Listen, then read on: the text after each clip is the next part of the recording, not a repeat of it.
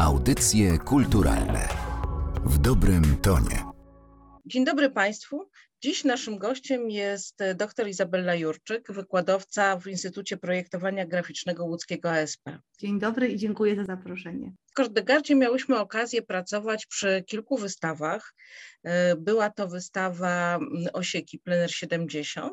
I teraz właśnie na wstępie, jakbyś mogła opowiedzieć o całym spektrum działań, które wykonałaś, tej identyfikacji graficznej. Na to składały się i foldery, i banery, które mamy w oknach plakaty, ale nawet y, podpisy pod y, obrazami. I tutaj też jak gdyby była twoja myśl, żeby te podpisy zrobić inaczej. Wymyśliłaś, prawda, tą identyfikację, która się łączyła nawet z takim najbardziej ulotnym drukiem, jaki jest podpis pod, pod obrazem.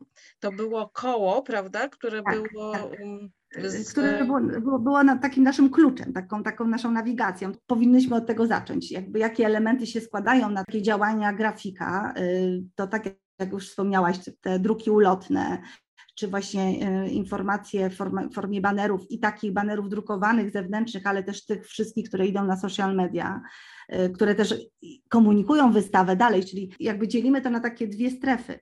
Jedna strefa to jest tak naprawdę oznakowanie wystawy tu i teraz, stworzenie tej, e, tego, tego oznakowania kierunkowego, które w każdym aspekcie jest ze sobą spójny, czyli nie tylko tak zwane logo do wystawy, które będzie ją promowało, ale później spójność przekazu, y, użycie tego właściwego fontu, kolorystyki y, i taka konsekwencja jakby w działaniu, że wszystko w jakiś sposób jest połączone jedną myślą, to też powoduje, że ten przekaz jest czysty, że nie tworzy się bałagan w, w identyfikacji. I tutaj jest też taka jedna, jedna taka myśl, która mi przyszła teraz do głowy, bardzo ważna i to jakby myślę, że to jest bardzo ważne w działaniu projektanta graficznego każdej przestrzeni, nie tylko wystawienniczej, ale tutaj e, zwłaszcza, że najważniejsze jest to, że to nie projektant jest tu gwiazdą i nie jego identyfikacja gra główne skrzypce,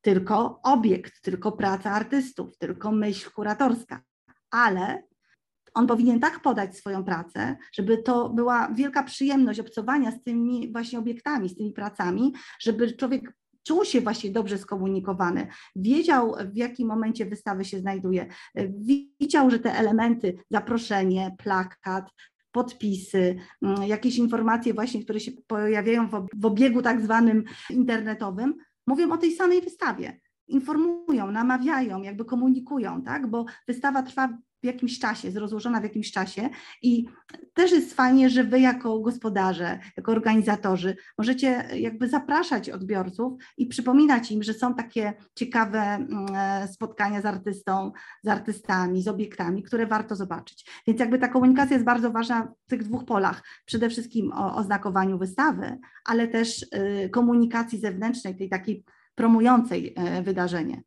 Więc to, tak. działamy na takich wielu polach po prostu. A powiedz teraz może kilka słów o wystawach e, zewnętrznych. Rzeczywiście e, w Kordegardzie Galerii Narodowego Centrum Kultury my e, bardzo często wychodzimy na ulicę przed Kordegardę.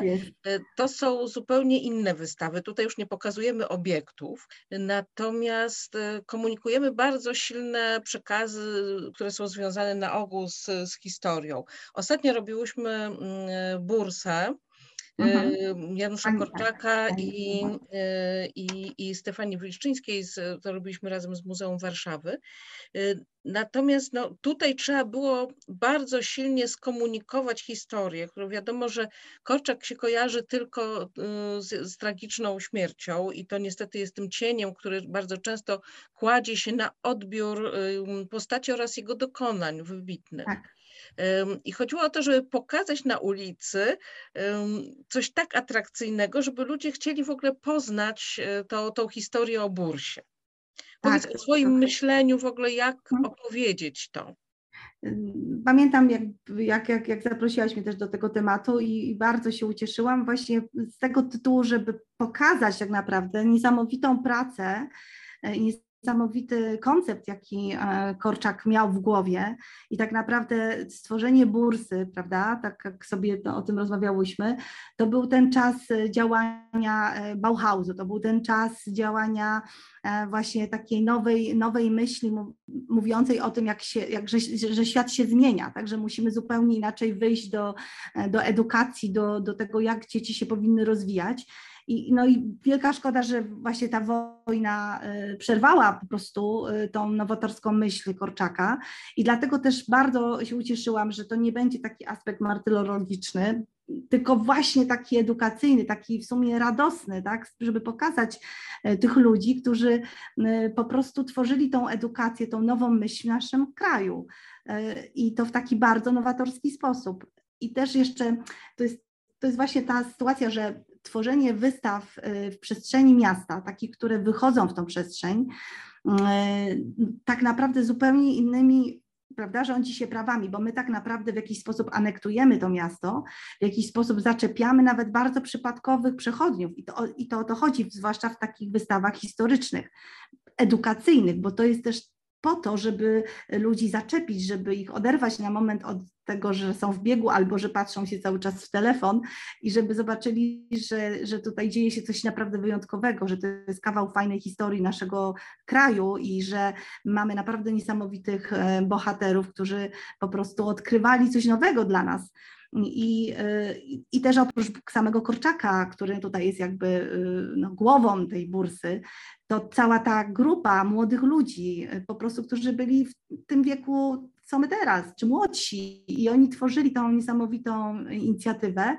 I fajnie po prostu ich przybliżyć, pokazać, tak? Y, bo właśnie ten, ten motyw człowieka, to, że ktoś na nas patrzy i jeszcze patrzy w przestrzeni publicznej i jest to, no tutaj wiadomo, że też działamy innym formatem, bo to też jest ważne, tak, że wystawy przestrzeni miejskiej powinny i właściwie no muszą mieć inną skalę, y, bo muszą się gdzieś zmierzyć ze skalą miasta, więc ze skalą ulicy, ze skalą budynków i e, żeby mogły być zauważone, no muszą, być ten, e, muszą mieć ten element, że tak powiem, powiększenia. Do tego y, użyłam y, tutaj ten koncept z twarzami właśnie bursowiczów, e, młodych, wspaniałych ludzi. Tutaj ze względu właśnie na, na to, że te zdjęcia, wiadomo, no to są archiwalne dokumenty, użyliśmy takiego, takiego pomysłu z dużym rastrem, tak, żeby gdzieś po prostu no, troszeczkę oszukać jakość dokumentów, a jednocześnie oddać charakter spojrzenia tych ludzi, pełnego takiego nadziei, optymizmu, chęć działania, ja myślę, że no nic tak właśnie nie przyciąga jak spojrzenie drugiego człowieka, więc to był chyba taki tutaj klucz do, e, do tej wystawy. Tak, on to zresztą niesamowicie wyglądało, bo im się bliżej podchodziło, to wyglądało jak um, abstrakcyjny tak. obraz, a im dalej właśnie, im większy się dystans e, nabierało, tym było wyraźniej widać. To było też e, bardzo symboliczne. Bardzo symboliczne, dokładnie. I teraz tak to też jest tak, że wiadomo, że tam było też bardzo dużo tekstów i do tych tekstów to już musi przechodzić i podejść i, go, i je przeczytać. Więc trzeba było ściągnąć, prawda, jakimś elementem takim właśnie wizualnym, mocnym e, odbiorcę, żeby podszedł bliżej i żeby zainteresował się już dalej tą treścią, no bo mm, tak to działa. I stąd też ten kolor y, ciepły, taki żółty, który jest też takim, bo właśnie co jest ważne w takiej, w ogóle w całej identyfikacji wizualnej, w komunikacji, no ważne, ważne jest to zestawienie właściwego, właściwie, właściwie użytego fontu, ale też kolorystyki, pewnych elementów geometrycznych, graficznych, czy właśnie to tak jak tutaj wykorzystanie portretu ludzi, ale właśnie to zderzenie koloru z tym przekazem informacji. I tutaj kolor y, żółty, ciepły, mocny, on jest bardzo, bardzo dobrze gra w przestrzeni miasta, bardzo dobrze przyciąga. On tutaj dla nas też miał jeszcze aspekt taki, mm, miał kilka ceł tak naprawdę, też historyczny, ale, ale tutaj rzeczywiście służył przede wszystkim jako taki ściągacz, tak? jako, tak, jako taka informacja, zatrzymaj się, przeczytaj, zobacz co mamy dla Ciebie e, przygotowane. Także y, to rzeczywiście było, była taka wystawa, która też mi dużo dała e, takiej frajdy w tworzeniu, jakby w wymyślaniu tego, tego, tego konceptu.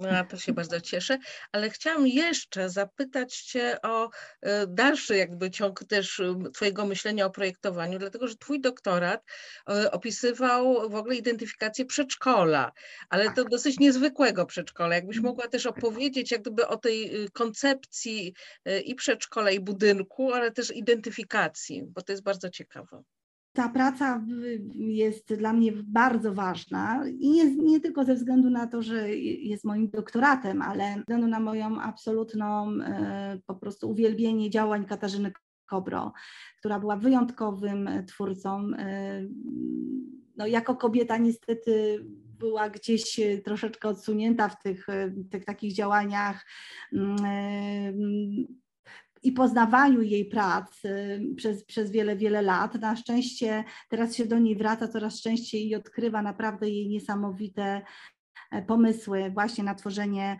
e, kompozycji przestrzennych i w oparciu o jedną ze swoich rzeźb e, stworzyła makietę nowego, innowacyjnego przedszkola, takiego, którym marzyła chociażby dla swojego własnego dziecka, dla swojej córki stworzyła tą makietę, tak naprawdę y, przetrwały dwa zdjęcia do tej makiety, na bazie których y, architekci miasta Łodzi, wspaniały zespół, y, w ogóle podjęli takie wyzwanie i podnieśli, zbudowali wirtualnie tą, to przedszkole na bazie tych, tych dwóch zdjęć. To jest też niesamowite. Zaangażowanie ludzi po prostu, którzy chcieli to, to odtworzyć, jakby przywrócić życiu, tak jakby koncept Katarzyny Kobro. I, I, dla mnie stało się to takim świetnym po prostu pomysłem i wyzwaniem do tego, jak takie przedszkole mogłoby mm, rzeczywiście zafunkcjonować w XXI wieku, jak ono mogłoby wyglądać z mojego punktu widzenia, bo oczywiście jest to moja interpretacja. Katarzyna Kobro była tutaj takim takim właśnie inspiracją, ale tak by całość już dalszych działań była gdzieś jakimś takim moim przemyśleniem też przemnożeniem e, tego, jak, jakie są teraz oczekiwania e, odbiorców, bo to też jest istotne, prawda? Mamy pewne inspiracje, mamy pewnych wspaniałych artystów, którzy cały czas za nas działają, ale tak naprawdę w projektowaniu, projektowanie ma być funkcyjne, projektowanie służy, służy ludziom, tak? Ma tą funkcję, że cudownie, jak jest estetyczne, jak jest piękne, ale ma być funkcyjne. Więc jakby tutaj dla mnie to było wyzwaniem, jak podejść do tematu e, takiego przedszkola, biorąc pod uwagę XXI wiek, potrzeby dzieci, ich rozwój, jakby ich, no, no jakby ich odnalezienie w takiej, się w takiej przestrzeni, a jednocześnie z pełnym jednak szacunkiem dla obiektu, dla budynku, żeby go nie przemalować na przykład, tak? tak Czyli żeby tak. zachować jednak. Jak e, przeglądałam Twój właśnie widziałam e, bardzo taką e, e, taką ikonografikę, która pomaga i dzieciom, jak gdyby i, i dorosłym nawigować w tej przestrzeni tak. prawda? Też tak, e, paletę kolorystyczną też miałaś też zawężoną do kilku kolorów. Tak, no właśnie tak, ta paleta to była właśnie to takie e, pokłosie a, a właśnie myślenia awang awangardowego i właśnie z założenia, zawężenie, e, znowu wracamy do tematu koloru, który jest właśnie bardzo istotny w informacji wizualnej, czyli zawężenie do tego, do tych kolorów po prostu modernistycznych, do żółtego, czarnego, czerwonego i niebieskiego i mm, w kolorach uzupełniających pojawiła się zieleń, bo żaba musiała być zielona przecież, prawda? Trudno, żeby była niebieska. Tutaj dzie, dzieci się nie oszuka po prostu.